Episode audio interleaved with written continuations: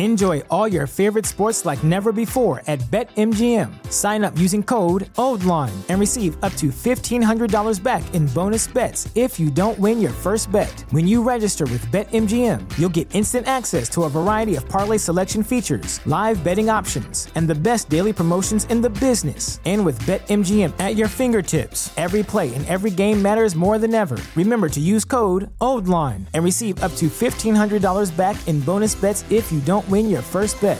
BetMGM and GameSense remind you to play responsibly. See BetMGM.com for terms. 21 plus only, Maryland only. New customer offer, subject to eligibility requirements. Rewards are non withdrawable bonus bets that expire in seven days. Please play responsibly. For help, visit mdgamblinghelp.org or call 1 800 Gambler in partnership with MGM National Harbor. Promotional offer not available in Washington, D.C. At Parker, our purpose is simple. We want to make the world a better place by working more efficiently, by using more sustainable practices, by developing better technologies. We keep moving forward. With each new idea, innovation, and partnership, we're one step closer to fulfilling our purpose every single day. To find out more, visit parker.com/purpose. Parker, engineering your success. Fantascientificast presenta Talking Track.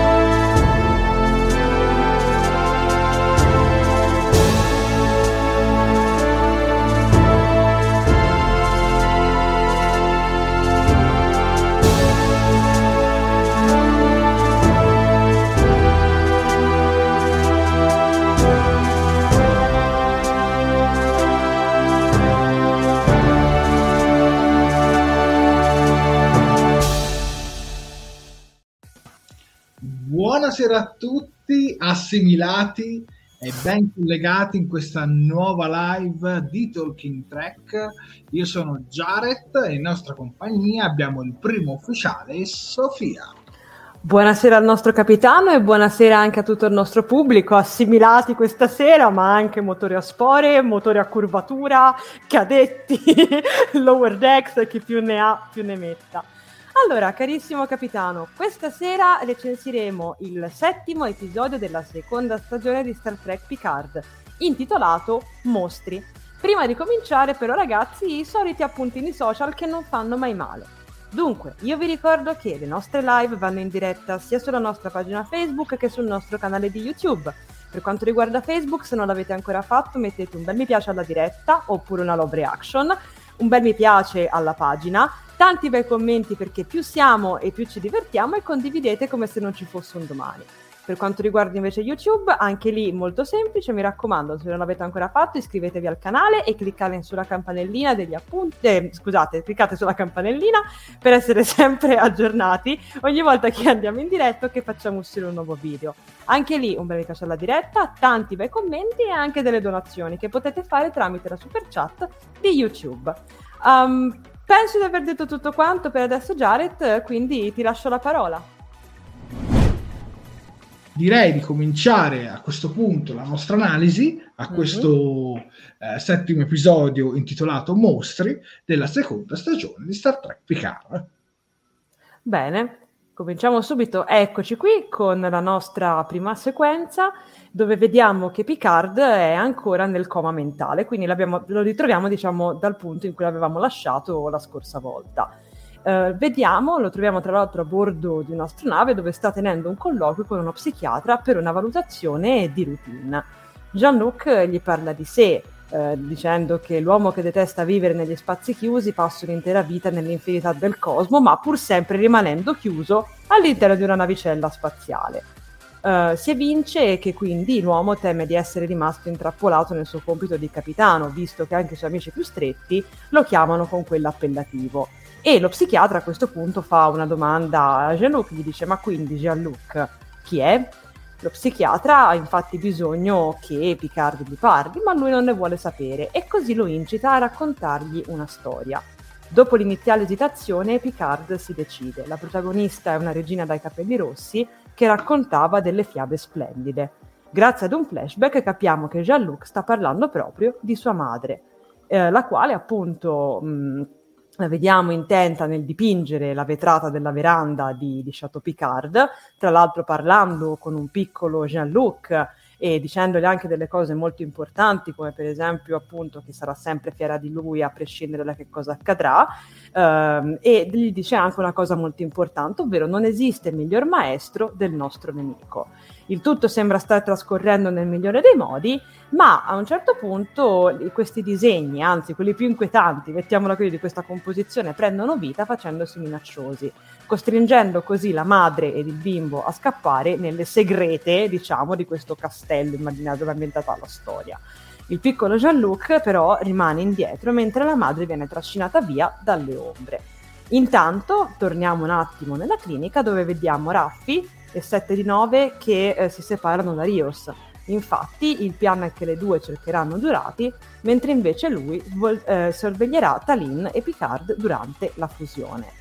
E tra l'altro diciamo che l'episodio parte subito a bomba perché abbiamo anche un cameo che era stato, anzi una guest star, si può dire che era stata annunciata anche dall'anticipazione diciamo, dell'episodio, infatti Uh, l'attore che interpreta lo psichiatra è niente poco di meno che James Callis, noto per aver interpretato il dottor Gaius Baltar in Battlestar Galactica. Quindi devo dire che insomma ci sta, ok, siamo, siamo sempre lì. Dunque, che dire di questa sequenza iniziale? Mm, allora, ho, ho, avuto un po' di difficoltà. Purtroppo io questa sera farò piangere qualche Klingon.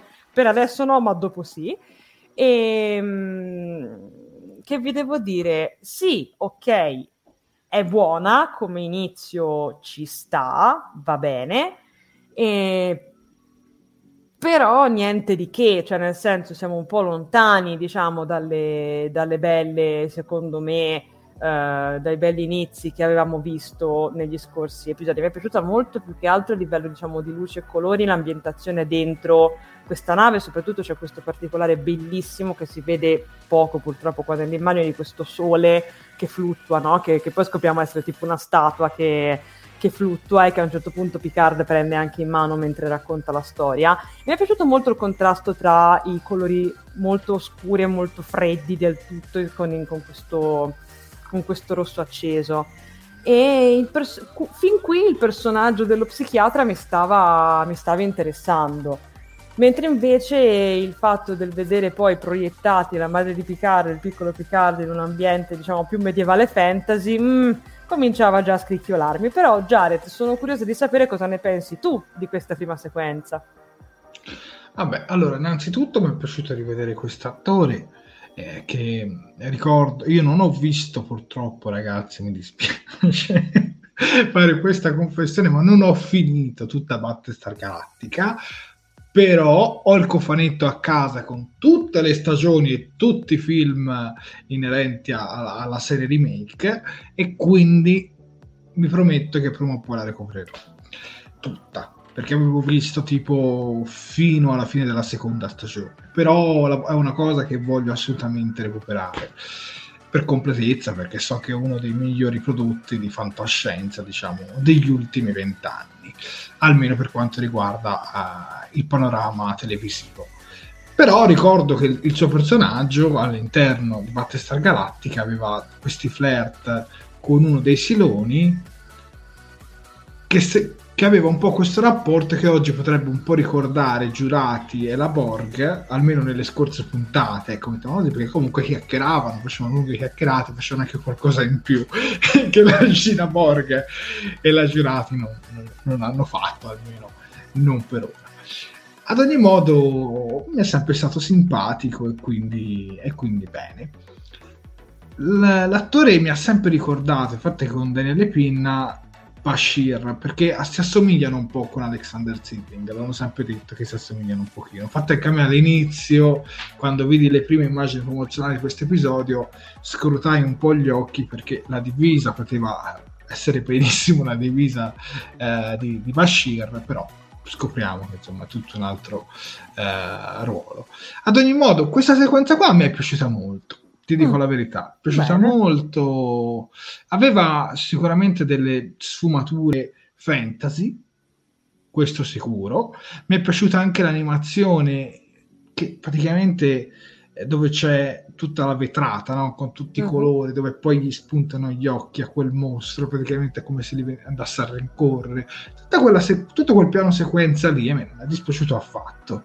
Sì, un po' da film horror eh, non proprio di serie A, però devo dire che secondo me a me mi ha, diciamo, mi ha tenuto incollato allo schermo e quindi questo è positivo per quanto riguarda me. Poi i difetti in questo episodio ovviamente ci sono, altrimenti non gli avrei dato soltanto 6 poi che dire, ehm, la sequenza del giovane Picard con la madre comunque fa capire ancora di più come il loro rapporto fosse molto molto stretto, come lui fosse diffidente dal padre, perché comunque a un certo punto lei gli fa notare che è simile a suo padre e lui gli dice no no guarda preferisco essere uguale a te. E quindi già questo fa capire che con il padre il rapporto non era molto idilliaco ma questo già lo supponevamo da, da, qualche episodio, insomma, già da qualche flashback, da qualche, da qualche scena si era già abbastanza ben capito. L'unica cosa che secondo me stona in tutta questa sequenza è, ok, ma il fratello di Picard mm. non è più canonico, non si vede più, è uscito di casa, altro che è rimasto pure attaccato alla famiglia, cioè è pure quello che è rimasto attaccato alla famiglia, mentre Picard si è praticamente staccato per abbracciare la flotta stellare quindi non lo so. Cioè, questa è stata l'unica cosa che un po' mi ha lasciato un po' così e così, perché noi abbiamo visto fino al momento, prima di questo episodio, giusto qualche flashback piccolo legato a Picard, a sua madre, solo scene fra loro due, ma qui si vede proprio un po' tutto il nucleo familiare, no? Mm. All'interno di tutto l'episodio, almeno il, diciamo, il 70% dell'episodio, perché poi finisce diciamo, il discorso e poi va avanti, però strano che non si veda mai il fratello, cioè, non lo so, è una cosa che mi lascia un po' interdetto, un po' come mi lasciava interdetto il fatto che non si vedeva Cyborg nelle prime stagioni di Trek Discovery perché mm. comunque i fratelli della famiglia Spock non sono soltanto Spock e Burnham, ma c'è soprattutto anche Cyborg e in questo caso c'è anche il fratello di, di Picard, però boh, non vediamo e questo, questa è quindi stata l'unica cosa che mi ha lasciato un po' un po' perplesso. Poi che dire, sicuramente io mi aspettavo che venisse subito, diciamo, risvegliato velocemente, si andasse avanti subito con la trama. Non me lo immaginavo che in questo episodio, soprattutto quando uh, Talin aveva anticipato che gli sarebbe dovuto entrare dentro la testa e, e accompagnarlo all'uscita, sapevo che gli avrebbero dedicato un intero episodio. Comunque, nel complesso, diciamo che questa prima parte mi è piaciuta molto. Ecco. Ok.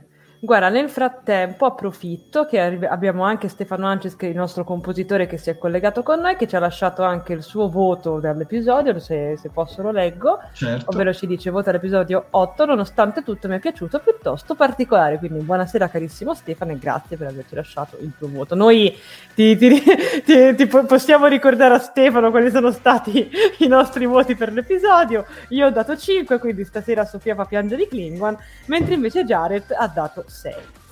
Dunque, leggiamo qualche commento già. Però cioè, il mio comunque non è un 6, un 6 meno, no, no, è proprio un okay. 6, cioè un sufficiente, cioè questo. Diciamo che ci sono delle scene che non mi sono piaciute, dove ovviamente poi dopo criticherò perché è giusto, insomma, non si può parlarne solo bene, non si può parlarne solo male. Noi facciamo sempre una serie di pro e contro, non sequenza per sequenza. Però diciamo che questa prima parte è sicuramente una delle più forti, a mio parere. Mm-hmm. Prego, prego, prego con i commenti. Sì, allora vediamo un po', eh, perché mi si sono un attimino refresciati. Ecco, abbiamo per esempio, allora partiamo, partiamo, partiamo, partiamo. Allora, Giusimo Rabito che ci scrive: In questo momento tutto ciò non sembra servire alla storia. Ecco, questa è esattamente la stessa, la stessa sensazione che ho avuto io, purtroppo, per tutto l'episodio. Ma questa è un'altra storia. Comunque, sì, sono, sono d'accordo con te. Poi, poi, poi abbiamo anche. Poi, dunque, dunque, dunque. Uh, Stefano Tanci che ci scrive: Il mostro sembrava Batman. Forse si riferisce al mostro quello nero che apre, che apre gli occhiacci. Um, poi, poi, poi, mi dai una mano un attimo, Jared, per favore, perché mi si sta. Allora, sì. Stanno un attimo eh, bloccando i commenti. Allora, vediamo un po'. Eh, c'è anche il voto di Stefano Tanci. Ah, eccolo. Guarda, Sofia, lì per lì mi ha spiazzato. Poi mi è piaciuto molto. Voto 7. 8. 8, scusami. 8. Poi abbiamo Antonio De Stefano che ci chiede: Ma il fratello poi che fine ha fatto? Poi dice: Ah, ecco, l'hai appena detto tu, Jared. Nel senso, pure io me lo sto chiedendo. Chissà mai se lo vedremo. Secondo me, se non lo vediamo, come un po' in tutte le serie di, di Star Trek degli ultimi anni, arriverà lo sceneggiatore e ci dirà: No, ma il fratello è andato via di casa. No, ma il fratello non era non era presente in quelle scene, insomma i classici attaccarsi sugli specchi per giustificare e io personalmente lo dico col cuore come dice anche Barbara Pizzo no, non voglio andare però dico che quando si arriva a quel livello vuol dire che la sceneggiatura non è forte, perché non, non, dobbiamo avere bisogno dello showrunner che ci spiega le cose, ci dobbiamo arrivare da soli e quindi in quel caso è un po' confusionale. Rimango un po' di quest'idea. Infatti, guarda, da valorare la tua tesi abbiamo anche Stefano Tanci che ci scrive il fratello di Picard era più grande, magari era già fuori casa. E poi abbiamo sì, ma, no, ma, non così grande, eh? cioè non è che si togliessero io non penso togliessero una roba tipo 15 anni, roba così. Cioè, quindi secondo me dall'essere andato via di casa non credo. Ma poi so che rimane comunque anche nella tenuta di famiglia, quindi... Infatti abbiamo anche Roberto Politi con la sua tesi che ci scrive il fratello è in collegio e probabilmente sì, forse ha fatto arrabbiare la mamma e quindi è stato spedito in consenso verbiale collegio. Uh, poi abbiamo anche Riccardo Pascal, fratello, era in gita, quindi è Enalotto su dove fosse andato a fare. Star Trek Picard, alla ricer- no, Star Trek alla ricerca del fratello Picard. Esatto, alla ricerca di Robert Picard. Che poi non mi ricordo come si chiamava il fratello di Picard, aspetta eh, che lo voglio cercare.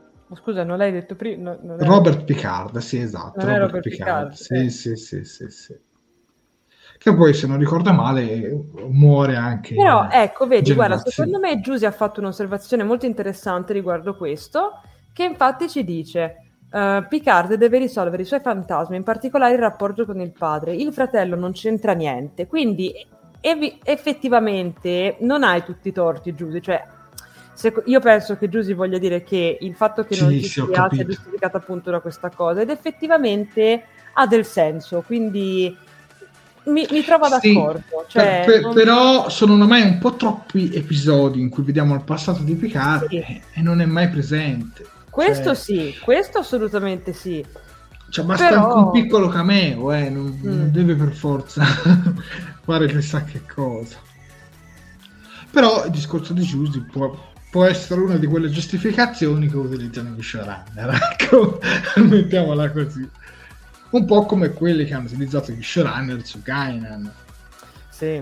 Sì, che tra l'altro poi mi sono anche andato ad informare che Gainan, almeno gli Elroniani, come, come si chiama la loro razza, uh-huh. loro non percepiscono i cambiamenti di linee temporali, cioè loro sono la stessa persona anche nell'universo specchio, anche in una linea temporale alternata, quindi non ha tanto senso quello che è successo. Infatti c'è un episodio di Star Trek Next Generation che si chiama eh, l'Enterprise del passato uh-huh. e lì lo si vede perché lì vediamo un qualcosa che non è realmente successo, diciamo, cioè, e Gainan non percepisce l'alterazione temporale, capito? Gli, cioè, gli altri invece sì, e già questo, insomma, lascia un po' interdetti su tutta quella parte là.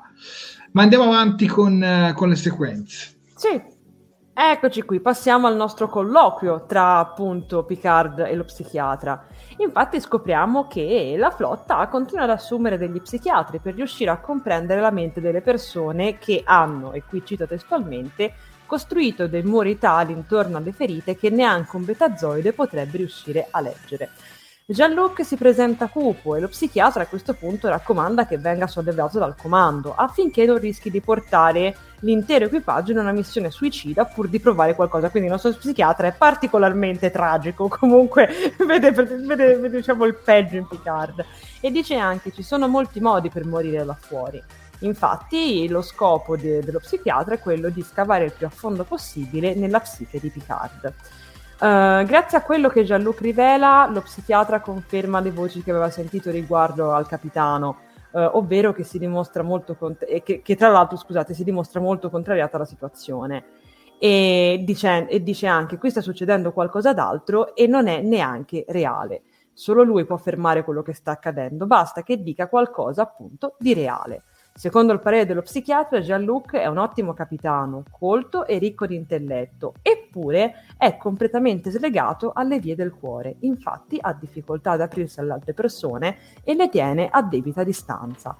C'è una versione di sé più buia che Picard nasconde che, e che evidentemente è legata ad un segreto oppure ad una colpa. Infatti l'uomo ha dipinto, secondo lo psichiatra, un'immagine di sé come irreprensibile, ehm, per, per, respingere la verità, o come colui che permette sempre al bene di trionfare sul mare. Uh, visibilmente però adirato dalle parole di, dello, psichi- dello, psichiatra, perché evidentemente lui sostiene che non lo conosce, Gianluca gli intima di tacere. Lo psichiatra infatti non conosce la fine della storia. Che dire, cioè qui siamo appunto al, al, nostro, al, nostro, colloquio. Ecco, io qui scusate ragazzi, ma ho fatto molta fatica a stargli dietro, perché secondo me il problema principale di questo episodio è che è molto confusionario sotto questa parte. Uh, qui a un certo punto, ora io non l'ho menzionato, ma qui a un certo punto noi sentiamo anche dei forti rumori che provengono alle spalle di Picard come se qualcuno stesse sbattendo contro una porta. E eh, in, diciamo in alternanza a questa sequenza ce n'è anche un'altra di cui andiamo a parlare a brevissimo, che appunto si alterna e io ti giuro non riuscivo a capire dove fossimo in quel momento lì, cioè non riuscivo a capire che cosa fosse vero e che cosa non lo fosse. E questo probabilmente era anche il gioco che voleva fare l'episodio, perché evidentemente, cioè nel senso ci sta, alla fine è quello che sta vivendo Picard e noi come spettatori è chiaro che vediamo la, la storia dal suo punto di vista, essendo lui il protagonista e questo è assolutamente giusto, però il problema è che lo spettatore ne esce, almeno io ne sono uscita confusissima, ma parecchio confuso, non so tu Jared, ma io qua ho fatto molta molta fatica, soprattutto alla prima visione, non, non riuscivo più a raccapezzarmi, poi per carità tutte le cose che si dicono, tutte diciamo, le, le, parole che lo psichiatra e Picard si, si, scambiano sono molto belle, sono molto interessanti, però è un po'... Cioè, mi, mi ha saputo purtroppo, qui perdonatemi, diciamo, dei soliti discorsi che facciamo sempre, perché non è la prima volta che Picard parla diciamo, di queste cose, ci ha sempre lanciato diciamo, un attimino dei, degli sprazzi, delle scintille riguardo tutta questa storia. Quindi cioè, ok, va bene, va bene l'analisi, va bene la psicanalisi, però secondo me queste erano tutte quante cose che si potevano risolvere tranquillamente in un quarto di episodio e poi andare avanti. Dedicarci un episodio intero su, su tutto ciò, io l'ho trovato pesante, ma questi ragazzi sono miei gusti personali, infatti sono molto curioso di sapere che cosa ne pensate, soprattutto cosa ne pensi tu, caro Jared, di questa sequenza. Ma secondo io allora, sicuramente questa sequenza è un po' più fiacca mm. rispetto a quella precedente che mi era piaciuta molto. Questa ni. Diciamo che c'erano parte dei dialoghi che comunque erano interessanti mm-hmm. e, e, parte dei dialoghi che erano un po' mm, confusionari, ecco, mettiamola così.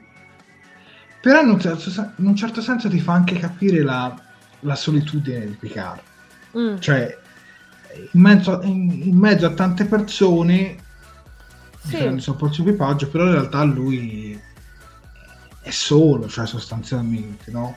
Poi anche tutto quel discorso sul virtuoso, a me non è, non è particolarmente dispiaciuta, però effettivamente c'erano delle scene che ti dici, ok, ma perché? cioè, boh, non lo so, rimanevi un po', un po' così e così. Però devo dire che alla fine era un confronto, diciamo, una psicanalisi un po' alla meglio maniera, ecco, mettiamola così, dove lui comunque doveva per forza passare questo tempo con, con, con, questo personaggio, però a un certo punto lui non si rende manco conto perché lo sta facendo, perché sta esatto. passando quel tempo con quel personaggio. Però devo dire che, cioè, secondo me lo scambio comunque in un certo senso ci sta forse un po' pesante e un po' confusionale. Ecco, però devo dire che comunque secondo me i due attori comunque reggono piuttosto bene la scena, ecco, mettiamola così. No, ma guarda, ma, ma loro due funzionano. Cioè, è, sor- è, un po' un, una sorta, diciamo, di, eh, di viaggio all- all'interno del, del, della mente, come ci dice anche eh, Stefano Ancis, della mente di Picard. Eh, tutto ciò per risolvere l'enigma di Q. L'enigma di Q, secondo me, ci arriviamo dopo, in una delle sequenze dopo. Poi eh, vediamo un altro paio di commenti. Il simbolico emotivo e il tempio degli uomini. Eh, Picard indaga le funzioni umanissime di individui del futuro e ci porta ad una conclusione puerile eppure eff- effic- efficacissima il sociale evolve, l'umano ha sempre le medesime pulsioni, i medesimi dolori, nonostante i secoli. Ci dice Mauro Vallanti, cristiano fatti buoni, ci dice un po' pesante, più che altro visto che, scomoda, visto che si scomoda la figura paterna, avrei immaginato un dialogo diverso. Non aggiunge nulla di nuovo sul personaggio. E, e su questo, questo parleremo per dare, bene, esatto. E, e, su questo comunque non, non ti posso dare torto. Poi sono d'accordo con Sofia, ci dice Mira. Eh, trovo l'episodio troppo incentrato su questo punto. Poi eh, Matteo Brusamonti, ragazzi, ma è chiaramente una situazione quasi onirica. Ricordate l'episodio in cui Data sogna per la prima volta? Picard sta indagando all'interno della propria mente e la mente è un luogo contorto e analizzarlo in modo eh, non surreale non è possibile. E questo però ha ragione, ha ragione Matteo. Mm. Tra l'altro avevano anche un modo tutto strano di segnare gli androidi di quel periodo. No, però effettivamente sì, è un po' una sorta di, di situazione onirica. Sì. Perché comunque non, non c'è niente di reale. È tutto nella mente, quindi un po' come i sogni c'è un po' di confusione. No, no, ma io questo, guarda, Jared, io questo lo capisco perfettamente, d'altronde, cioè, appunto, siamo nella mente di Picard, quindi è giusto che sia così. L'unica cosa è che, poi ragazzi, sarò io, eh, probabilmente, però io ho fatto fatica, cioè, vi dico, ho avuto dei, dei momenti in cui ho fatto fatica a stargli dietro, ma il problema mio, cioè, ci mancherebbe... allora, si- sicuramente se avessi dovuto gestirla io il discorso della mente di Picard l'avrei, l'avrei fatto diverso. Cioè, avrei preso dei momenti più iconici delle serie di Star Trek Picard, eh, di Star Trek Picard, di Star Trek Next Generation, dei film, e in qualche modo mi sarei fatto, mi sarei, che sono stato trasportato per mano il giovane Jean-Luc all'interno di un corridoio di ricordi. E questo sarebbe stato secondo me bellissimo, vedere che so... Infatti, quando poi entrerà Talin, che poi fra poco andiamo a vedere, sentiremo delle voci che richiamano gli episodi più classici. Ecco, mi sarebbe piaciuto di più se il tutto si fosse sviluppato con Talin che avrebbe dovuto accompagnare il giovane Picard alla porta di uscita senza affrontare mostri, senza affrontare genitori e, e roba varia. Cioè, mi sarebbe garbato proprio fare un percorso di crescita di Jean-Luc, diciamo, da, da, da, da, ragazzino, da bambino a persona adulta e matura. Ecco questo sarebbe stato più bello. L'ho visto fare in tante serie, l'ho visto, non capisco perché vabbè, forse è un po' un mio sogno da fan, eh, questo è più qualcosa da fan.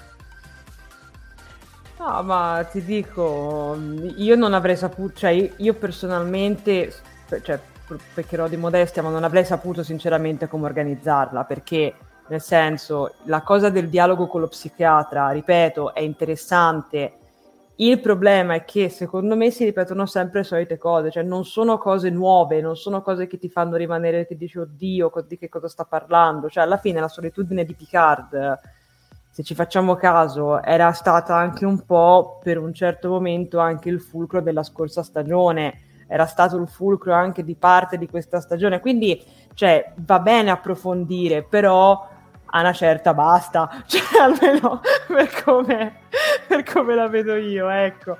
Poi però ragazzi... Ma sicuramente c'è qualcosa di più che, no, che noi non, non, sappiamo sulla famiglia Picard. Infatti poi anche in una delle ultime... Però andiamo avanti, andiamo avanti esatto, perché se no non, esatto. non, possiamo, non possiamo parlare. Esatto. Ecco, Infatti, arriviamo qua. Arriviamo vai. qui, arriviamo appunto nel momento dove siamo proprio nella mente di Picard. Infatti, mentre Jean-Luc sta parlando con lo psichiatra, Tallinn che è rimasta nella, Rio, nella clinica con Rios, ha attuato la fusione mentale con Jean-Luc, finendo in quelle che sembrano delle segrete medievali, dove sente delle voci appartenenti appunto, come diceva Jared, ai ricordi dell'uomo che si sente appunto arrivare dagli episodi più classici. Viene anche citato l'Ocutus dei Borg a un certo punto, per esempio. Sì. Uh, là, nel buio, trova Jean-Luc bambino e gli si avvicina per rassicurarlo, chiedendogli perché sia lì da solo. Lui le risponde che non può andarsene, poiché la madre gli ha detto di rimanere lì immobile o non saprà più dove ritrovarlo. La donna, ve ne sappiamo poi, è stata rapita da un mostro e Talin deve salvarla. I due quindi si mettono alla ricerca, devono arrivare alla Porta Bianca, che non si trova mai nello stesso posto, ma la donna si trova sempre di dietro. Quindi questa Porta Bianca si presume celare appunto perennemente la madre di, di Picard. Um, una strana nebbia durante le ricerche di circonda e un'inquietante creatura afferra il bambino mentre un mostro cerca di soffocare Talin. La donna riesce a liberarsi, ma eh, il piccolo Jean-Luc finisce incatenato. Uh, il bimbo quindi sta agendo così di proposito, non vuole essere sbloccato perché teme che la situazione non possa mai cambiare. La donna gli fa quindi coraggio. Se non se ne andrà non potrà mai sapere come andranno le cose e lei appunto è lì per aiutarlo.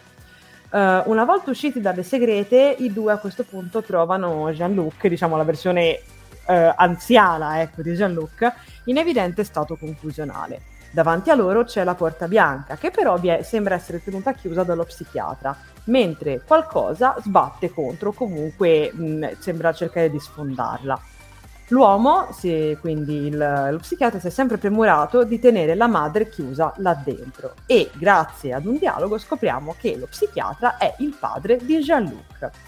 Um, l'uomo è sempre stato convinto che il padre facesse violenza sulla madre, come abbiamo visto anche appunto negli scorsi, pre- negli scorsi episodi, nei, nei ricordi, ma la realtà è invece un'altra. La donna aveva degli evidenti disturbi mentali e di euforia irrazionale che la spingevano a trascinare il figlio nei sotterranei dello chateau, lasciandolo chiuso lì al buio.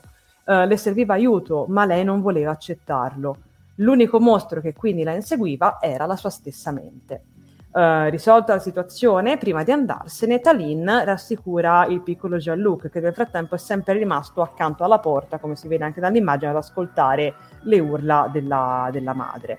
Uh, e Talin gli dice: Tu saprai come usare questa tua pena, salverai interi pianeti.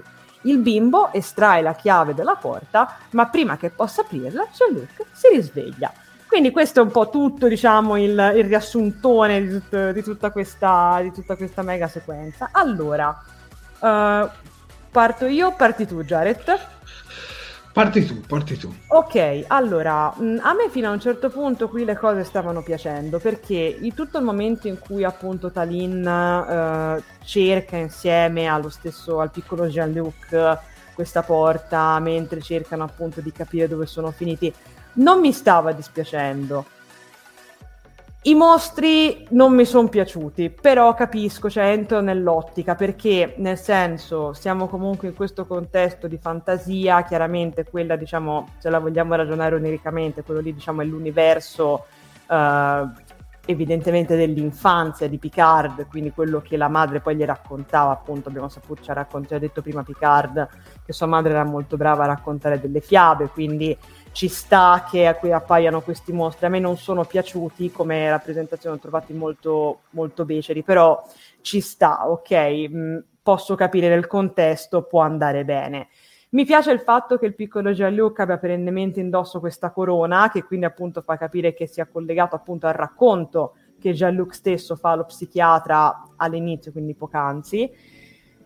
La cosa che mi ha lasciata perplessa è stata appunto la rivelazione io sono tuo padre, perché quella secondo me, cioè lì veramente mi è cascato l'asino, perché non c'è alcun modo per, per, cui noi spettatori riusciamo un minimo ad arrivarci. Io capisco che tu mi vuoi fare l'effetto sorpresa, io capisco che tu mi stai mettendo in gioco appunto il discorso della, di questa, diciamo, possiamo dire, eh, rivalità o comunque questo conflitto tra padre e figlio. E io lo capisco perfettamente, però non mi puoi mettere Jean-Luc che nelle scene con lo psichiatra, che è sempre lui tra l'altro, gli parla come se non l'avesse mai visto in vita sua e poi improvvisamente lo guarda negli occhi e dice oh babbo, cioè non lo so, sinceramente io avrei, cioè non mi è piaciuta sta cosa. Mm, poi, poi tra l'altro un'altra cosa è che nel, quando si vede che appunto il padre lo va a salvare, diciamo, dopo che lui è rimasto di, intrappolato nel, nel sotterraneo di, di Chateau Picard, è, molto carino perché dunque nella versione se tu lo guardi in lingua originale lui parla che ha trovato questo blocco notice dove, dove appunto Picard evidentemente disegnava che è caduto e lui si è accorto appunto, il padre si è accorto che Picard era, and- era andato a finire appunto là da questo block notice mentre invece nella, vers- nella versione doppiata lui dice che se ne è accorto perché l'ha trovato incastrato o comunque una cosa del genere. Questo block notice non viene fatta menzione. Questo l'ho trovato una cosa, una cosa un po'. Cioè, ci stanno tutte e due le versioni, secondo me. Mi ha, mi ha fatto un pochino sorridere, mi, mi sono piaciute entrambe. Per cui vi dico, purtroppo a me questa sequenza è piaciuta a metà e la rivelazione no, cioè proprio, proprio no. Cioè, ripeto, non, non mi ha saputo di nulla. Non quando infatti poi è venuta fuori ci sono rimasto, ho detto ok, vabbè, andiamo avanti. Jared, tu che ne pensi di, di questa sequenza? Beh, o babbo, specifichiamo che noi siamo toscani, perché per i siciliani vuol dire un'altra cosa. Sì. Io penso che la marca ce lo possa anche spiegare, magari. Babbo in Toscana, perché ha visto Pinocchio, ecco, faccio l'esempio, sì. viene detto più volte pa- è padre, non è il padre. No, comunque sì, sono d'accordo, sono piuttosto d'accordo con te. Infatti, questa scena qua l'ho trovata decisamente deludente. Infatti, qua è dove poi il voto è andato decisamente a calare, almeno per me. Eh. Sì, perché io gli avrei messo un altro volto al, mentre era psicologo e poi magicamente poi magari con un effetto speciale assumeva uh, che so l'aspetto del padre, o magari esatto. lo, lo, mostravi lo stesso attore, ma lo mostravi coperto, nascosto nell'ombra, che so, tipo scena noir, no? Tutto nell'ombra che gli parla. Ora magari non con la sigaretta, non parlo troppo noir. Il sigaro sintetico però, di Rios. però, diciamo, la, la metteva in un modo in cui lui non lo vedeva bene in viso e quindi poteva creare un po' più di mistero. Mettiamola così, no? Però mm, mi è piuttosto deluso, ecco, devo dire la verità. L'unica cosa che mi è piaciuta un po' è quel dialogo che fanno verso la fine dove eh, lui gli dice vabbè però almeno io non ho perso i capelli. Lì, lì, ammetto che un mezzo sorriso me l'ha strappato ecco mettiamola così. Era sicuramente interessante perché quando a un certo punto il giovane Jean-Luc prende la chiave la, la rimette nella serratura. Mm.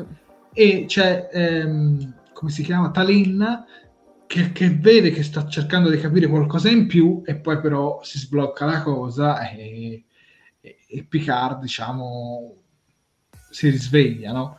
però sì. sicuramente c'è qualcosa di più che ancora noi non che ancora noi non sappiamo. È arrivata la risposta dal nostro siciliano preferito, da Francesco Spadaro, che ci dice babbo a Catania vuol dire babbeo.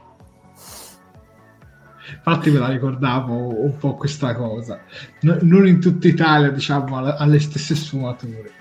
Però, nel senso, boh, secondo me è stata gestita male, ecco, diciamo, l'intera sequenza. Quei mostri sembravano veramente da filmaccio tipo di serie B proprio, no? da filmaccio horror di serie B.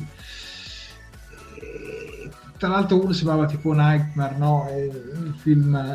Vabbè. Poi cioè anche le scene in cui lei viene trascinata dentro la porta, non lo so, non, non mi hanno convinto granché, sarò sincero. Alla fine veniamo a sapere che la madre soffre di una qualche malattia mentale, vedendola un po' siamo un po' borderline, un po', un po bipolare, ovviamente noi non lo sappiamo con precisione, però io ad esempio, ora senza fare nomi, eh, la ragazza di un mio amico è bipolare e fidatevi che quando lei non, non, non prende dei, dei determinati farmaci a volte va decisamente fuori di testa e, e non è una cosa piacevole ve lo dico, però assolutamente massimo rispetto per, uh, per queste persone.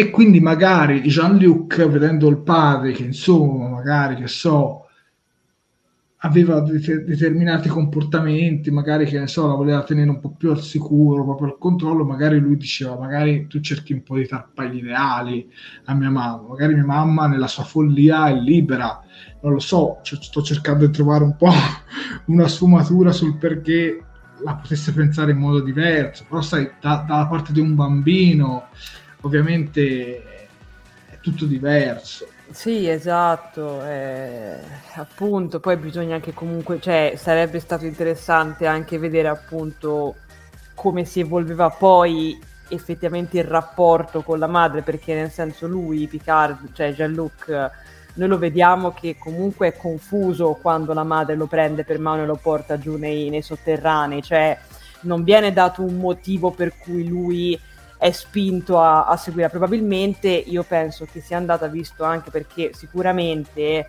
uh, cioè ovviamente, anzi, la, la raffigurazione del, del, mostro alla fine niente, cioè, non è nulla, sen- cioè, non è che la, come dire, la metafora o comunque la rappresentazione a sua volta del padre, ovvero di colui che la teneva rinchiusa, che la rapiva nell'ombra e che la trascinava mm. via.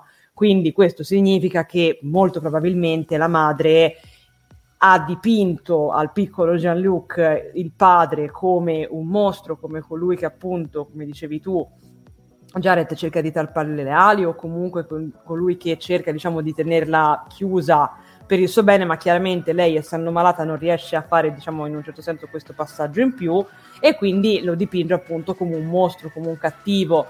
E questa cosa ci sta mh, è, è, appunto è tutta la risoluzione in generale che a me personalmente però, non è piaciuta. Però in realtà quando loro dipingono, sì. in realtà lei glielo dice a Gianluca, dice, sì, guarda sì, in realtà non è soltanto come, come, tu, come tu, pensi. Certo. Capito? Quindi magari anche lei se ne rende conto in, in certi momenti di, di lucidità. Ecco. Insomma, leggiamo un po' i commenti. Allora, uh, infatti anche Daniele Messina Babbo, uh, anche Daniele Messina Babbo ha lo stesso significato, penso lo stesso significato di Catania, quindi vabbè, confermami Antonio. I mostri facevano un po' What We Do in the Shadow. Poi il tipo con la faccia bruciata assomigliava a Shinzon di Nemesis e di conseguenza assomigliava un po' applicata. Inizialmente pensavo fosse il fratello. Ce l'hai con questo fratello, eh, tu già. Vabbè, no, cioè, non lo vede mai, boh. Perché magari anche magari il fratello, essendo più grande, la vedevo un po' più come il padre. Magari sarebbe stato mm. bello fare anche questo collegamento. Eh, Invece sì. no. Vabbè. Comunque sì, sicuramente questa è stata un po' la parte un po' più, più debole, perché è stata una rivelazione non efficace. Ecco, mm. mettiamola così. Ehm, ma la madre che dice qui non c'è andiamo nei sotterranei non è proprio sana. che anche la dottoressa Teresa avrebbe fatto una delle sue osservazioni quando rimasta, cerca di rimarcare che lui è uno dei buoni. la nostra cara Teresa. Tra l'altro ecco, abbiamo anche Stefano Tanci. Scu- ah sì, scusa. Grazie Antonio, prego. Abbiamo Stefano Tanci che ti scrive infatti Jared, la madre svalvolava, il marito provava a farla curare, il giovane Picard che non capisce la situazione si inventa un mostro, appunto, il padre senza capire che il vero mostro ce l'ha lei in testa. Esatto, questo è un po' il riassunto, sì. diciamo, di tutta, di tutta questa sequenza. E poi, poi, poi ci sono altri commenti, Jared? Sì, questo. Sì. Ok, che ci dice? Esatto Sofia, questa puntata ha cambiato le carte in tavola nel rapporto tra Jean-Luc e la madre, ha fatto intuire nelle puntate precedenti. Sì, perché sì, Raga, eh, sì, lo so, lo so, ragazzi, però mi non è piaciuto, cioè mi dispiace, non faccio No, ha, ha, un, ha, una sua funzionalità, però sì. come è stata girata non rende come come avrebbe dovuto, ecco, esatto. mettiamola così. Almeno esatto. secondo me, secondo Sofia, voi siete liberi di, di, apprezzarla, ci mancherebbe. Ok, dopo questa sequenza dove arriviamo però? Arriviamo alla nostra oh. Teresa, alla, alla, vostra amatissima Teresa che qui è tornata in grande stile, perché infatti nel frattempo Teresa e il figlio tornano alla clinica, il figlio che si chiama Riccardo se non mi ricordo male, tornano alla, alla clinica. Rios cerca di tenerla lontana da Picard, ma senza successo. Quando la dottoressa infatti entra nella stanza, trova Jean-Luc in una situazione instabile e Tallinn che sta effettuando appunto la fusione mentale. Teresa è visibilmente spaventata e si precipita in aiuto di Jean-Luc. L'uomo è in bilico tra la vita e la morte, bisogna portarlo in ospedale poiché appunto Teresa nella sua clinica non ha le attrezzature giuste per aiutarlo, ma Rios la dissuade. Infatti, davanti agli occhi sgomenti della dottoressa, fa materializzare un oscillatore neurale da ratti direttamente nelle sue mani. Nonostante l'incredulità, Teresa lo, lo, usa, riuscendo a riportare Picard alla, alla stabilità. Teresa vuole saperne di più e qui c'è una battuta magnifica che è una citazione a piene mani da Star Trek 4. Infatti abbiamo lei che gli chiede da dove vieni, dallo spazio, e, e Rios che gli risponde: No, io sono cileno, però io ci lavoro nello spazio. E questa è praticamente la stessa battuta che, che scusate, che. Mh, mm, sì, è lo stesso gioco di parole, è la stessa battuta. Ma in realtà è, la ste- è praticamente. No, non disse che era cileno. No, io, dice: Io vengo dall'Iowa, nello spazio sì. ci lavoro, però comunque, appunto, sì. è, è molto, molto simile. E quindi alla fine vediamo che Rios parla di sé a Teresa cercando di spiegarle effettivamente chi è, tant'è che disegna anche delle navi spaziali sul muro di legno con i gestiti. non ha proprio seguito i consigli no, che aveva detto Giurati prima di essere. Quindi alla fine la donna rimane scettica verso il suo parole nonostante tutto e per dimostrarle alla fine di star dicendo il vero si fa teletrasportare sulla sirena dove il piccolo Riccardo a un certo punto sbotta con ah devo toccare tutto ecco a me questa scena cioè, sono, sono rimasta ecco a me questa sequenza mi ha fatto rimanere boh cioè allora ragazzi no scusate per, abbiate pazienza. Allora qui si esce dalla psiche e arriviamo più diciamo a terra terra. Allora io capisco a terra spazio No, ok, ok. Allora, io qui, boh, cioè, allora, io capisco che tu volevi fare la scena simpatica, che tu volevi fare il richiamo della, della cosa, della, de, appunto del momento di, di, rotta verso la Terra, dove appunto vediamo la dottoressa che a un certo punto sa barbica addosso a Kirk mentre viene teletrasportato e si trova nell'Enterprise.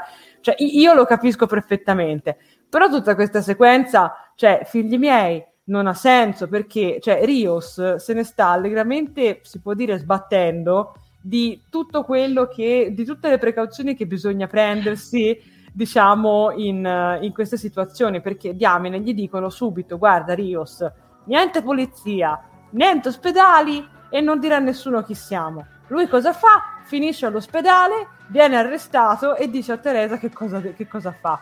Cioè, ma ragazzi, ma meno male che non ci doveva essere l'effetto farfalla. No, perché io ti vedo già Rettirini, però a me queste cose mi danno fastidio. Cioè, scusate. No, ma hai, ragione, ma hai ragione. Infatti, infatti qua Rios purtroppo si prende, si trasforma in book e, e, deve, deve, fare le, le cavolate.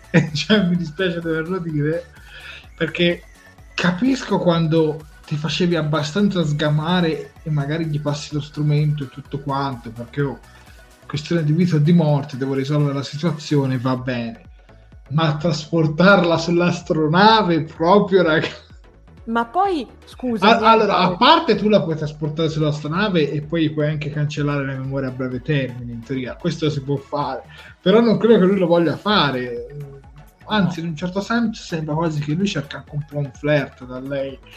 Sì, però che cavolo di flirtè ma poi scusami come fa, come fa notare anche Cristiano che dice ma lei che usa un attrezzo medico non ancora inventato? Appunto cioè questo gli dà uno stabilizzatore e lei non cioè allora una persona normale, sì ma la, colpa è, ma la colpa è sua non è ma io non ce l'ho con Teresa. ma eh, ragazzi appunto. io non ce l'ho con Teresa io ce l'ho con Rios. Dico solo che Teresa avrebbe avuto tutte le ragioni del mondo per prendere sto coso e punzecchiare Picard. Perché scusami, come sai te, cavoli, è un coso biforcuso. Cioè, io da persona ignorante del, 21, del, del, del, sono qui, del 2024, l'avrei preso, cioè avrei detto, boh, proviamo, tipo stile bisturi, no? Per vedere un po' cosa succede. Cioè, è, è, è assurdo il fatto che lei prenda, metta lì e funzioni tutto a meraviglia. Cioè, ma poi anche il fatto che appunto Uh, la, cioè, allora, Rios ha parlato a Riccardo della sua situazione. Io vengo dallo spazio, questi qua stanno lì a disegnare le, le navi spaziali sul muro con gessetti. Poi, prima cosa che succede, appena torna, appena torna la dottoressa, arriva lui, arriva il bimbo. Ah, mamma, questo viene dallo spazio. Ragazzi, ma stiamo scherzando. Cioè, allora un po' ce la meritiamo l'invasione delle Borg. Ma cioè, allora, però, a, allora io eh, concordo oh. al 100% con te e con sì, tutti sì. coloro che sono perplessi nella sezione commenti, perché anche questo è stato uno dei punti più bassi di questo episodio. Però, cioè, secondo me lui lo fa un po' per una sorta di riconoscenza, cioè che non giustifico, eh, che io non farei mai però secondo me lui dice vabbè oramai ho fatto 30 facciamo 31 e quindi diciamo dice guarda per farti capire che non ho brutte intenzioni senti faccio prima così ti, ti teletrasporto su e guarda cioè non dovrebbe far così. Cioè la flotta stellare cioè, citando Black Panther dice noi non facciamo così però però lui diciamo dice vabbè dai fammela così almeno cioè, non sto ad impappinarmi in altri 25.000 discorsi ecco così almeno mi tolgo eh, la cosa dallo sto- cioè mi tolgo diciamo il pensiero e il dente e me la risolvo subito ecco mettiamola così. Non è giustificabile però questa è l'unica giustificazione che, che, che gli possiamo dare ecco No, ma per carità. Io non penso comunque, ragazzi, che lui gli azzererà la memoria. Ma neanche secondo me. Secondo me non lo fa. No. Forse gli altri personaggi spingeranno per farlo, ma secondo me lui non lo fa.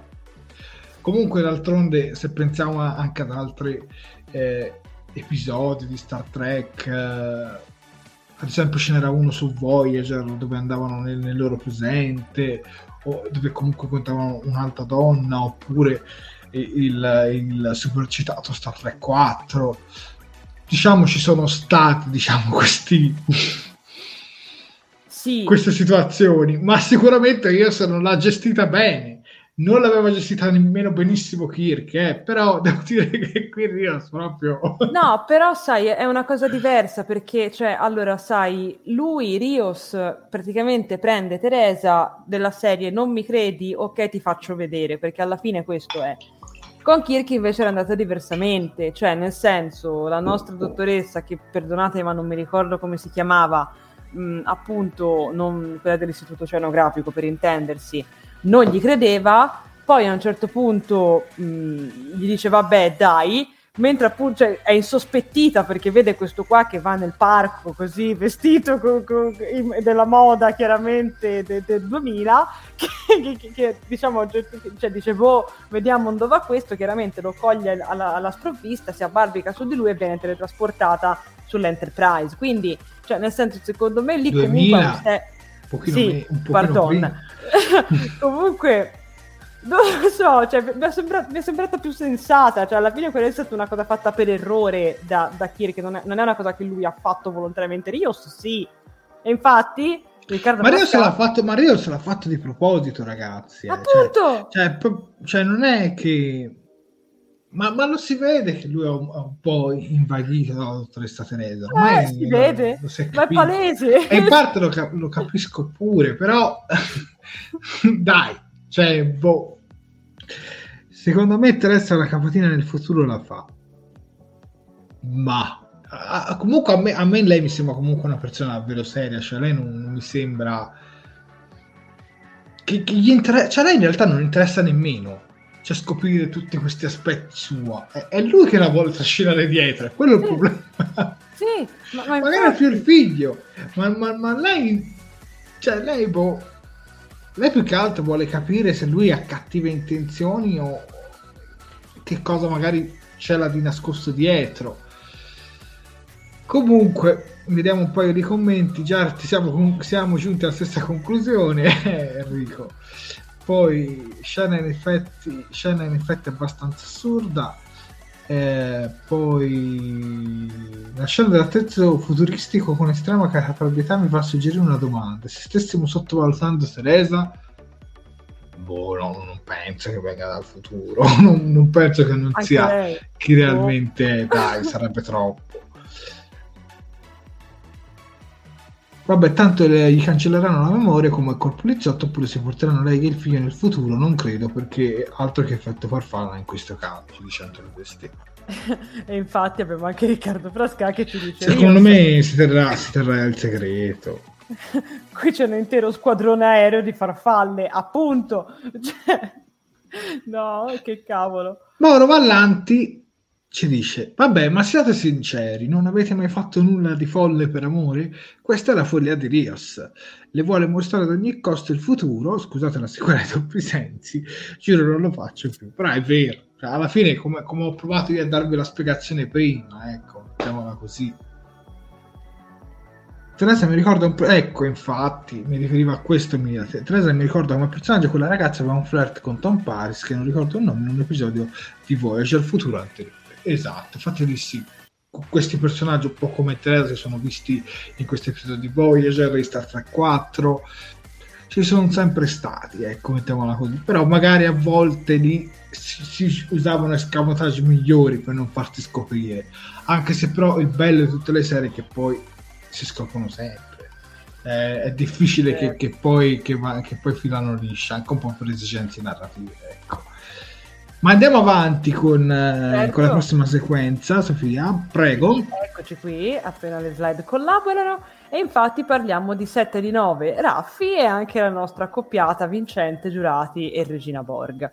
Infatti Raffi e 7 si stanno preparando a cercare Giurati utilizzando i sensori della sirena per rintracciare il comunicatore appunto di giurati, ma i sistemi respingono i tentativi di entrata nella rete ottica. A manometterli è stata la regina, ovviamente tramite il corpo della, della giurati. Bisogna sbloccare la situazione o si rischia di non trovare giurati e di non poter tornare indietro. 7 è riuscita a decriptare gli, i programmi Borg grazie alla memoria del collettivo, usando l'ultimo codice immesso nel computer. Tramite appunto questo sistema visivo, così lo possiamo de- definire, queste telecamere, ma appunto mi sembra che si chiami proprio rete ottica, um, della sirena riesce a vederla mentre inserisce dei codici Borg nei sistemi. Bisogna trovarla appunto o non si può più tornare indietro. Le due riescono ad intercettare il posto dove Giurati è andato dopo la festa, dopo il galà. La donna, eh, sotto il controllo della regina, è entrata in un locale e ne ha distrutto la vetrata. Il gesto è servito per produrre le endorfine che accelerano il processo per rafforzare le nanosonde e far sì che la regina prenda sempre di più il sopravvento e il controllo. Sta nascendo quindi una nuova regina che potrebbe assimilare praticamente tutta la specie umana e il tempo restringe, quindi questa corsa contro il tempo continua. E tra l'altro eh, all'interno di questa, di questa, scena noi vediamo anche una, una donna che canta in questo, appunto mh, in questo momento, in questo, eh, mentre poi la Giurati si va al vetro e, e, e, lo distrugge, che appunto, come fa notare Vasco Piccoli, è la signora Picard, ovvero Sunny Ozel, che devo dire ha dato una, una, un'ottima performance canora, cavoli, brava. È una cantante. Ma infatti complimenti, ma non posso dire Dio buono, bravissima, veramente. Infatti, vediamo anche Mauro Vallanti che subito in carica ti dice: Signorina Stewart mi ha stregato colpo di fulmine. Settimana prossima scatta l'oda alla signora Stewart. Mauro, lo aspetto, guarda, me lo segno. Eh. Io rimango ti interessa, Mauro. sì, eh. Che dire? Che dire di questa, di questa sequenza? È breve e... Ma anche... questa funziona. Dai. Sì, questa funziona, questa funziona. Questa secondo me è stata probabilmente l'unica sequenza veramente interessante e veramente carina che c'è in tutto, in tutto l'episodio. Quindi sì, dai, que- questa ve la do per buona, dai, qui non, non ho niente da ridire. Jared? Ma secondo me questa sequenza scorre e devo dire che funziona. Mm-hmm. Crea anche un pochino no, di non di suspense, ma comunque un, assume un po' un tono investigativo, ecco, mettiamola così, diciamo alla ricerca di giurati. Mi piace anche come come comunque Raffi cerca comunque di dire perché subito vediamo sempre dire oh, la regina Borg la regina Borg dobbiamo fermarla e, e Raffi tipo dice oh ma calma. Cioè, è sempre la giurata è sempre la nostra amica cioè, non partire subito in quarta perché la regina Borg l'ha assimilata insomma cerchiamo di trovare una soluzione eh, per tutto quanto poi che dire finalmente capiamo un po' questa cosa della forza della Giurati che nello scorso episodio non era proprio chi- chiarissimo, no? Uh-huh. E quindi adesso capiamo no, con queste endorfine che, che c- tutti i naniti tutte queste cose all'interno di sé si attivano e quindi gli donano una forza superiore a, a quella che non avrebbe mai normalmente, ecco mettiamola certo. così, che riesce a spaccarsi un vetro e a non tagliarsi per niente Questo, e, e, lì magari una scheggettina, qualcosina, sì, capito, ecco, però... mettiamola così. E si capisce però anche che la regina Borg non ha ancora la forza per assimilare come vorrebbe, capito? Quindi anche questa, diciamo, tutta questa sequenza arricchisce un po' un paio di domande che erano rimaste in sospeso e che noi fan nello scorso episodio avevamo soltanto ipotizzato. E devo dire che abbiamo ipotizzato bene. Il personaggio di, di Agnes barra Regina Borg a me continua a convincere eh, la coppia d'azione giurati e giurati Raffi 7 secondo me funziona. Uh-huh. c'è alchimia se vi ricordate bene nel finale della prima stagione di Star Picard non apprezzai molto questa cosa di voler realizzare questa coppia così all'improvviso senza aver trasmesso niente per nove episodi, al decimo episodio si, si tengono per mano. Ecco, in questo caso si è sviluppata e tutto quanto, allora questa coppia secondo me può funzionare se, se decidono insomma di ritornare insieme ufficialmente. Tra l'altro mi, mi sono anche piaciute le battutine un po' a sfondo com- di commedia, no? quelle su, sulla Gerati che ha, baciato che ha baciato Rios come dire no eh, oh, c'eravamo prima noi ora anche loro è, è un siparietto simpatico mettiamola sì, così sì, sì.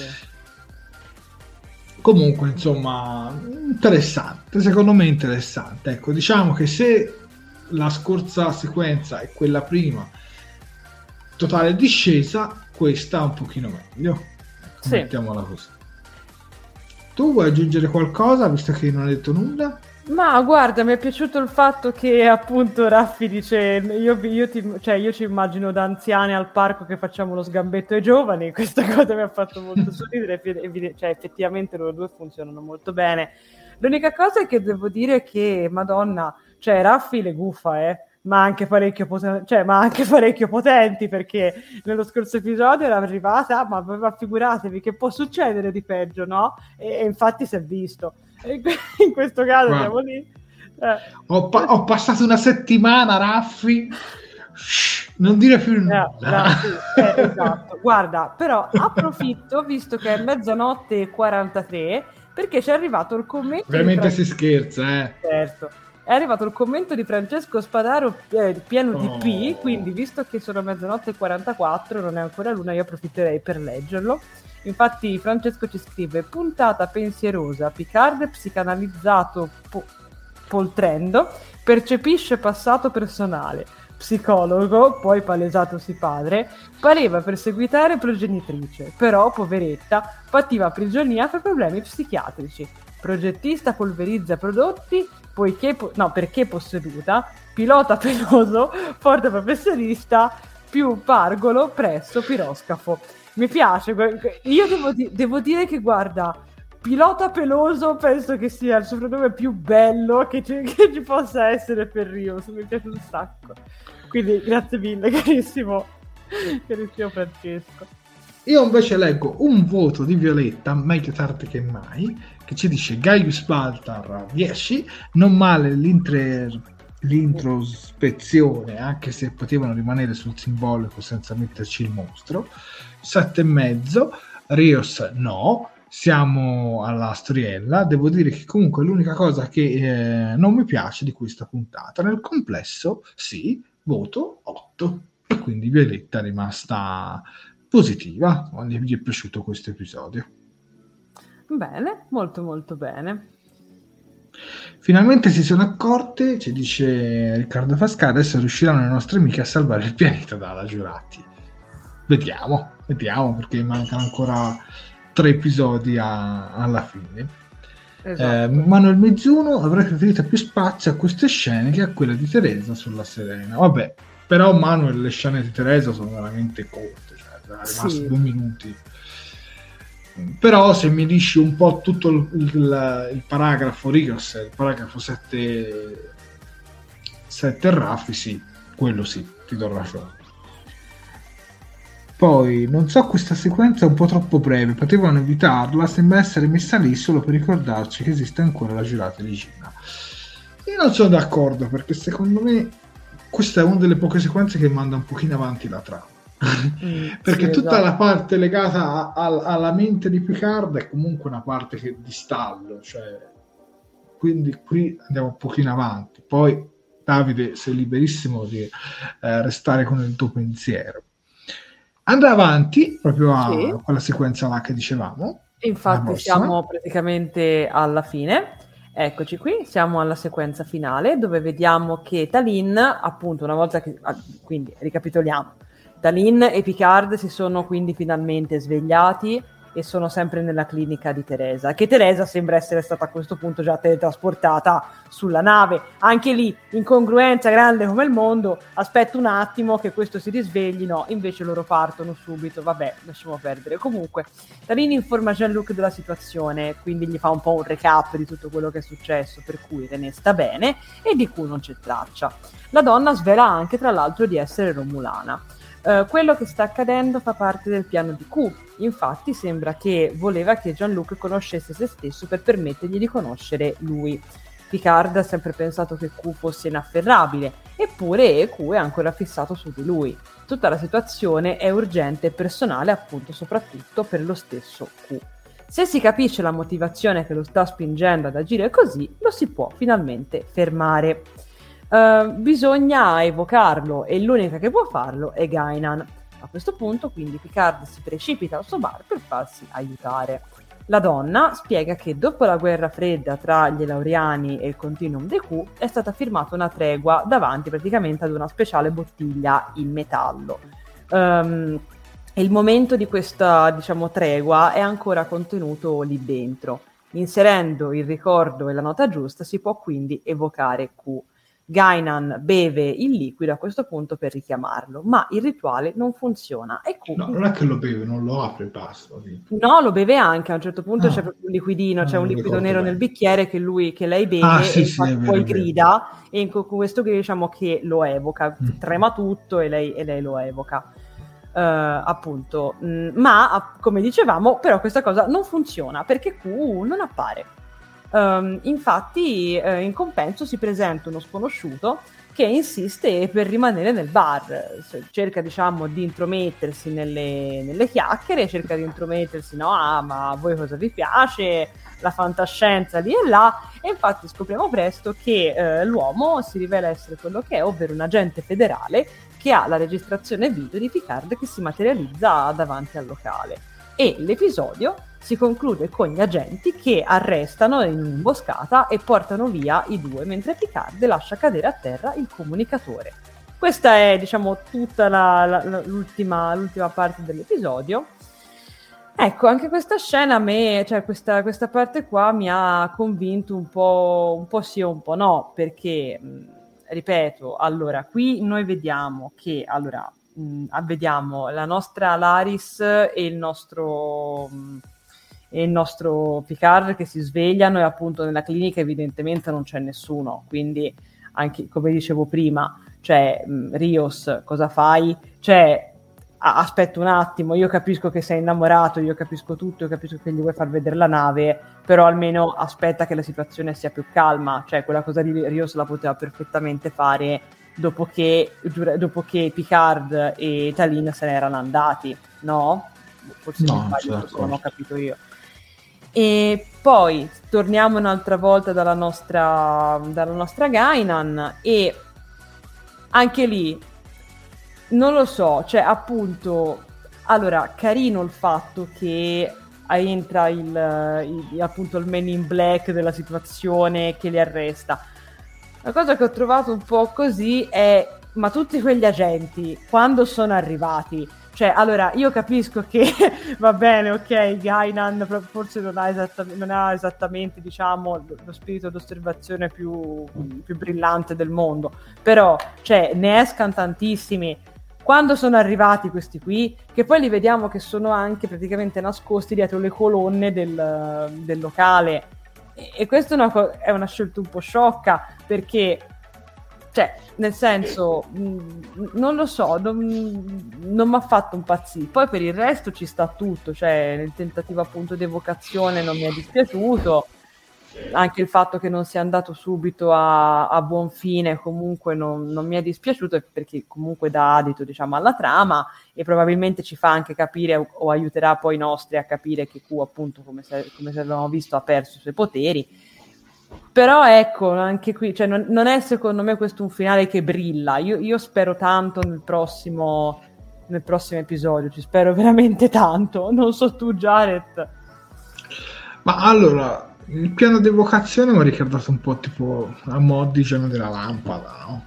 Sì. Cioè, che, che strofini la lampada e ti appare questo, questo genio, no? questo semidio, mettiamola così. E quindi un po' mi ha ricordato un po', indubbiamente, un po' questo. Perché non appare, vabbè, perché Q ha perso i poteri, non, esatto. non, può, non può, arrivare, quindi non, a meno che non prenda una macchina e arriva lì, non può arrivare, quindi quella può essere una spiegazione. Poi, sull'arettata, boh, mm, non, non, lo so, cioè, non lo so, o si nasconde qualcosa di più che noi non non sappiamo, però anche qui c'è da capire di più. Qualcuno tra i commenti si sottolinea che eh, il poliziotto federale è lo stesso attore che interpreta nell'episodio di Voyager, l'episodio della Relativity, eh, la nave temporale. Hmm. Eh, anche Antonio De Stefano ci dice lo stesso. E quindi magari qualcosa di più che, in, che, che l'episodio non cerca di farti capire. Mm.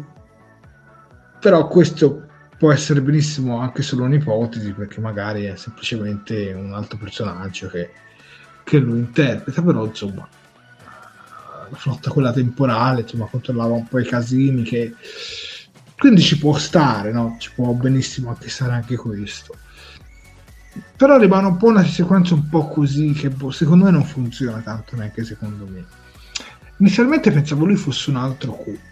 Mm, esatto. Quando, quando, è entrato nel esatto. locale. E quindi, boh, anche perché richiama i Q, ma come fa a chiamare quel Q specifico? Eh, eh capito. Cioè, capito? Cioè, boh, cioè, rimane un, un, po' una cosa molto fantasy, cioè molto tirata un po' per i capelli. Ma più che fantasy rimane una cosa non spiegata, perché, cioè, nel senso, potrebbe, pale- come hai detto giustamente te, Jared, potrebbe palesarsi chiunque cioè... sì, appunto. Boh. Sì, molti fra i commenti mi state sottolineando che è lo stesso attore di, di Star Trek Voyager, però mm, boh, non, non, saprei, cioè non saprei. Se fosse così, allora sicuramente ci si aggiunge un po' di pepe a, a questo episodio. Magari il prossimo potrebbe essere davvero interessante. Se non fosse così, sarebbe un po' come un ricalcare la, la sequenza di Rios che deve uscire di prigione, cioè mm. sostanzialmente la stessa cosa, soltanto con Picard e Gainan. Ecco, speriamo insomma che, che, non sia solo questo, perché altrimenti è un allungare un altro po' il brodo eh, prima di arrivare alla fine, anche perché secondo me eravamo già arrivati alla fine, cioè mancava che René Picard facesse il volo con l'Europa, la linea temporale si sistemasse e poi, tutto, e poi loro tornassero, diciamo, nel futuro e vediamo poi un po' che cosa succede. Invece la stanno un pochino, diciamo, un po' allungando e vediamo, insomma, se può essere utile un altro episodio transitivo oppure no. Prego Sofia. Ma poi un'altra questione che comunque avevamo affrontato nello scorso episodio e che qui non c'è stata traccia e sinceramente mi è dispiaciuto è appunto il fatto che dei Sung in questo episodio hanno praticamente eclissato tutto. Cioè, mh, cavoli, tu mi lasci con il cliffhanger di, di appunto di, di, lei, di Core, che scopre chi è, che cos'è veramente o comunque Davvero. chi è così cioè, io mi aspettavo un quarto di scena con Core che un minimo no, fa delle altre ricerche piuttosto che sveglia il padre e gli dice oh ma cosa è, che, che, è tutta questa storia? Insomma un minimo di invece no questa cosa è stata completamente bypassata probabilmente ne parleremo nel prossimo episodio? Mi auguro di sì anche perché anche quella cioè, è una cosa che va spiegata. Cioè non mi puoi lasciare. Ora è vero che comunque fortunatamente mancano ancora un po' di episodi alla fine perché alla fine ma neanche tanti eh, perché sono tre, tre. Eh. Perché, esatto perché abbiamo l'ottavo il nono e il decimo ovvero il nostro però io spero io però spero con tutto me stesso che non arriviamo al allunghiamo allunghiamo allunghiamo e all'ultimo giochiamo tutto eh, cioè, esatto io spero che gli ultimi due cioè che l'ultimo che, cioè che se il prossimo è, è transitorio ma ci avvicina alla fine ok però gli ultimi due voglio un concentrato, cioè voglio che gli ultimi due sia diciamo, una corsa contro il tempo per salvare la linea temporale, diciamo esatto. magari anche con un bel cliffhanger nel, nel, penultimo che mi faccia arrivare con la bava alla bocca a, a, all'ultimo e non magari due episodi in cui ti guardi intorno e poi arrivi al decimo e devi risolvere tutto con fretta. Ecco, io spero, insomma, non una cosa del genere. Ma poi Chiedo, scu- Comunque, sicuramente questa cosa della fatta temporale potrebbe essere decisamente interessante se fosse confermato. No, niente. No, no, no, no, stavo per dire una cavolata. No, chiedo scusa. No, niente, nulla. nulla no, no, vai, vai. No, stavo per dire, eh, ma come facciamo a sapere? Cioè, mi, mi, stavo per chiedere come fa uh, la, nostra, la nostra cara, come si chiama, la nostra cara Talin a sapere che la René Picard sta bene. Perché, cioè, anche lì, no? Sì, ok, è una cosa che ti viene, che lei dice, che appunto che Talin dice parlando con Picard però è una cosa che comunque noi ci dobbiamo affidare completamente a, a, lei, cioè alle sue parole. A noi spettatori non è che ci sia stato dato un minimo di concretezza su questa cosa qua, infatti. Vabbè, ma oramai possiamo capire che ci possiamo fidare, tra lì, almeno io sì. Sì, per carità. Ha mostrato pure l'orecchio romulano. Ma infatti, vabbè. E, ehm, infatti abbiamo appunto anche Antonio De Stefano che appunto ci scrive io ho come l'impressione che la missione Europa nemmeno c'entrerà più così tanto con il cambiamento della linea temporale ed invece dipenderà da altro. Eh, questo potrebbe essere. È molto possibile, molto molto possibile. La missione Teresa. che deve stare zitta, altrimenti si alterna tutto. no, ma che deve... Portano il problema non nel futuro per non farla parlare, come hanno no, fatto quelli di Discovery. Ma voi dovete capire che il vero villain non è Teresa, ma è il bambino, è Riccardo che fa la spia. Cioè, è lui che, è lui che ha fatto la spia la prima volta, quindi la missione sarà quella lì, sarà missione Riccardo. Vabbè, comunque ci avviciniamo insomma a questa fine Uh-huh. Mancano tre episodi, vediamo. No. Cioè, questo sicuramente, almeno per me e per te, Sofia, sembrerebbe un po' l'episodio più debole no? dell'intera stagione. Sì. Vediamo come saranno i prossimi. Io nel complesso generale rimango comunque soddisfatto. Questo episodio l'ho trovato sufficiente, poteva essere sicuramente migliore, poteva avere degli sviluppi migliori e alcune sequenze secondo me potevano essere diciamo girate in maniera diversa ed essere rese più interessanti ecco mettiamola così. Vediamo vediamo perché oramai sono tre episodi tre settimane eh, ci avviciniamo diciamo adesso siamo a metà aprile all'incirca e ci avviciniamo eh, verso maggio e, e diciamo il, il, 6 maggio dovremmo scoprire la verità ecco esatto, così. esatto.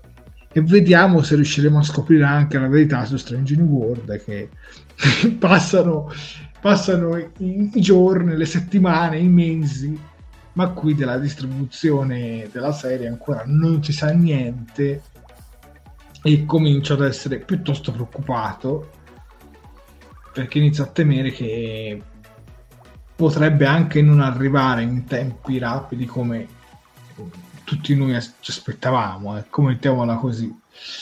Vediamo, vediamo, perché sicuramente se c'era di mezzo Amazon o Sky l'avrebbero già detto, anche mm. per motivi promozionali sì. avrebbero comunque già dovuto iniziare a spingere la cosa.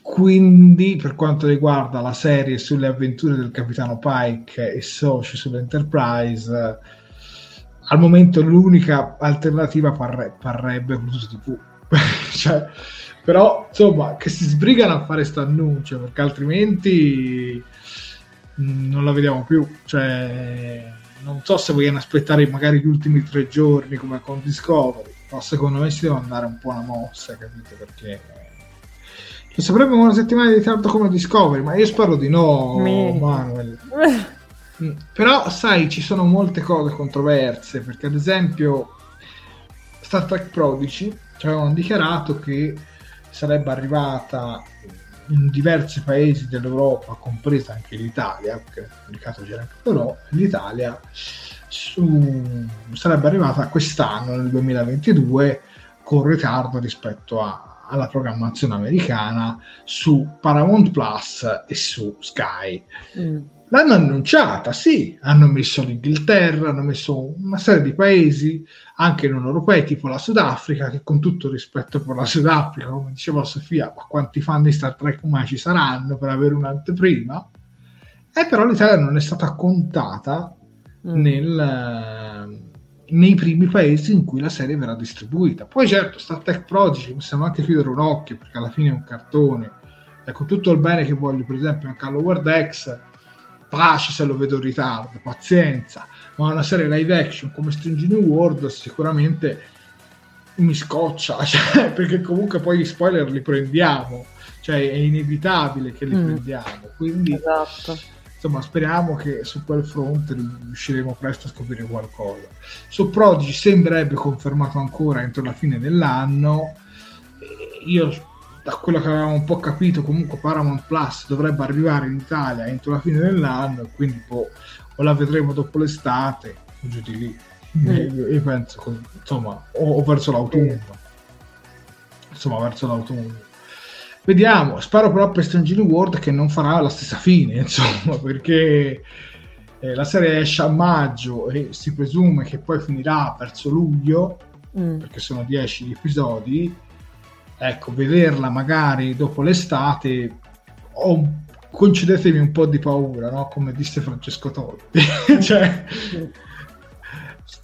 quella diciamo secondo me è una serie che va, che va vista subito, preferirei fare un primo passaggio su Pluto TV che non è che sia un gran fan, eh, però poi magari dopo, poi quando arriverà sulla piattaforma streaming di Paramount la, la riguarderò volentieri in una qualità superiore, ecco, mettiamola così. Ma Pluto TV non la daranno, ma in realtà ma, Mira non si sa, cioè l'unica cosa che fa un po' paura è che siamo a metà aprile, la serie esce negli Stati Uniti il 5 maggio, se dovesse arrivare in Italia un po' con lo stesso meccanismo arriverebbe il 6, cioè il venerdì, mm. il 6 maggio, e quindi è strano che ancora oggi non è stata annunciata Mm. Sicuramente escludo le piattaforme più grosse, tipo eh, Paramount o Amazon. Cioè Paramount, scusami, Amazon o Sky. Mm. Paramount sicuramente sì, perché, perché è loro.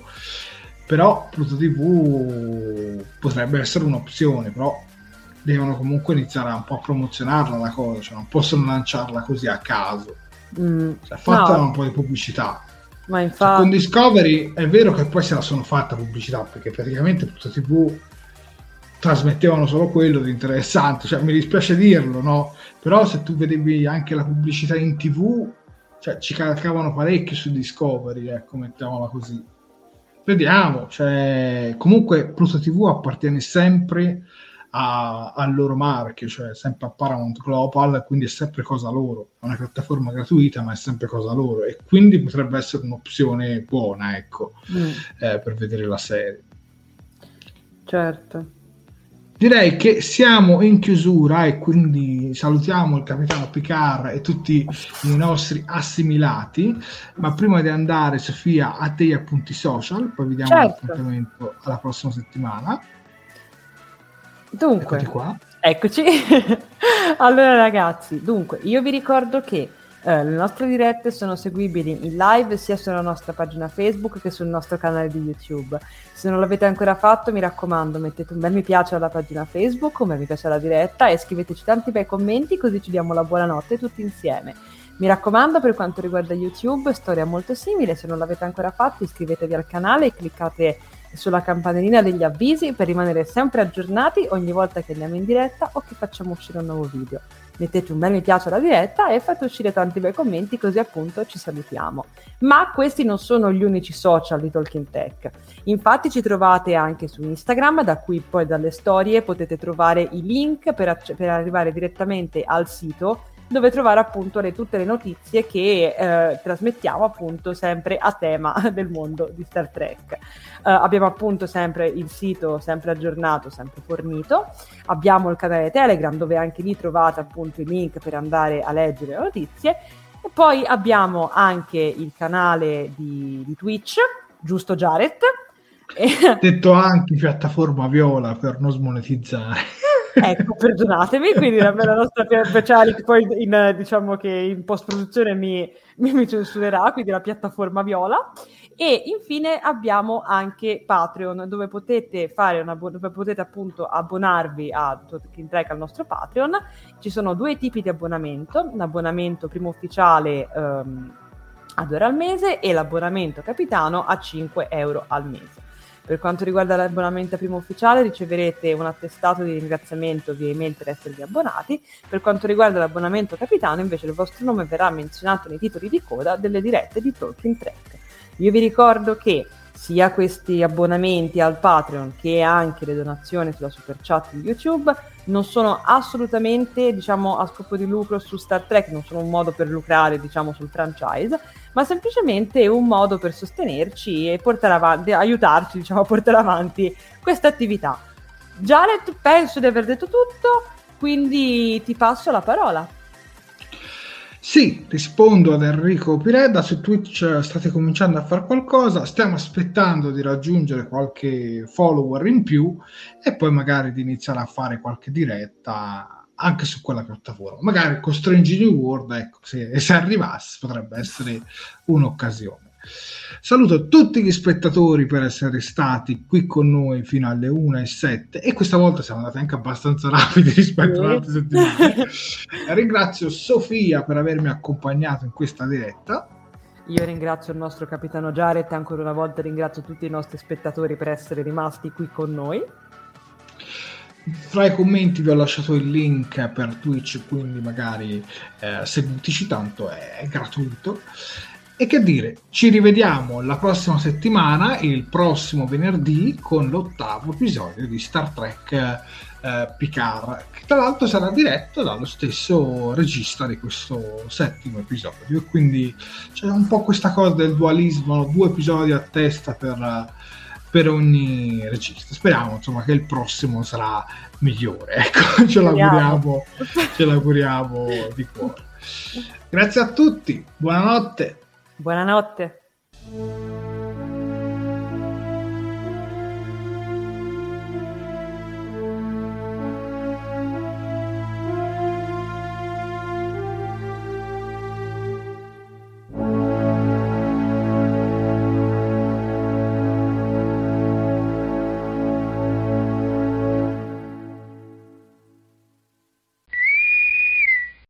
Fantascientificast e Talking Track sono produzioni amatoriali, non si intende infrangere alcun copyright, i cui diritti appartengono ai rispettivi detentori.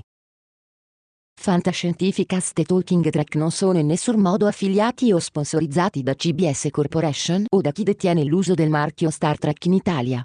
Il podcast ha carattere esclusivamente ricreativo e divulgativo, non ha alcun scopo di lucro e viene diffuso gratuitamente. Autorizzazione SIAE 56125359. Nessun byte e nessun tribolo sono stati maltrattati durante la produzione di questo podcast.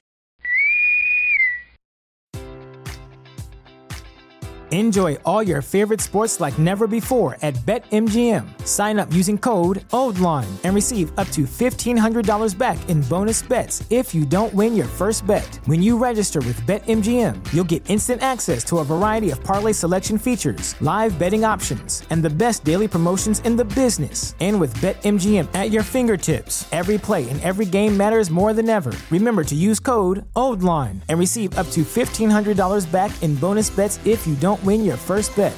BetMGM and GameSense remind you to play responsibly. See BetMGM.com for terms. 21 plus only, Maryland only. New customer offer, subject to eligibility requirements. Rewards are non withdrawable bonus bets that expire in seven days. Please play responsibly. For help, visit mdgamblinghelp.org or call 1 800 Gambler in partnership with MGM National Harbor. Promotional offer not available in Washington, D.C. At Parker, our purpose is simple. We want to make the world a better place by working more efficiently, by using more sustainable practices, by developing better technologies. We keep moving forward. With each new idea, innovation, and partnership, we're one step closer to fulfilling our purpose every single day. To find out more, visit parker.com/purpose. Parker, engineering your success.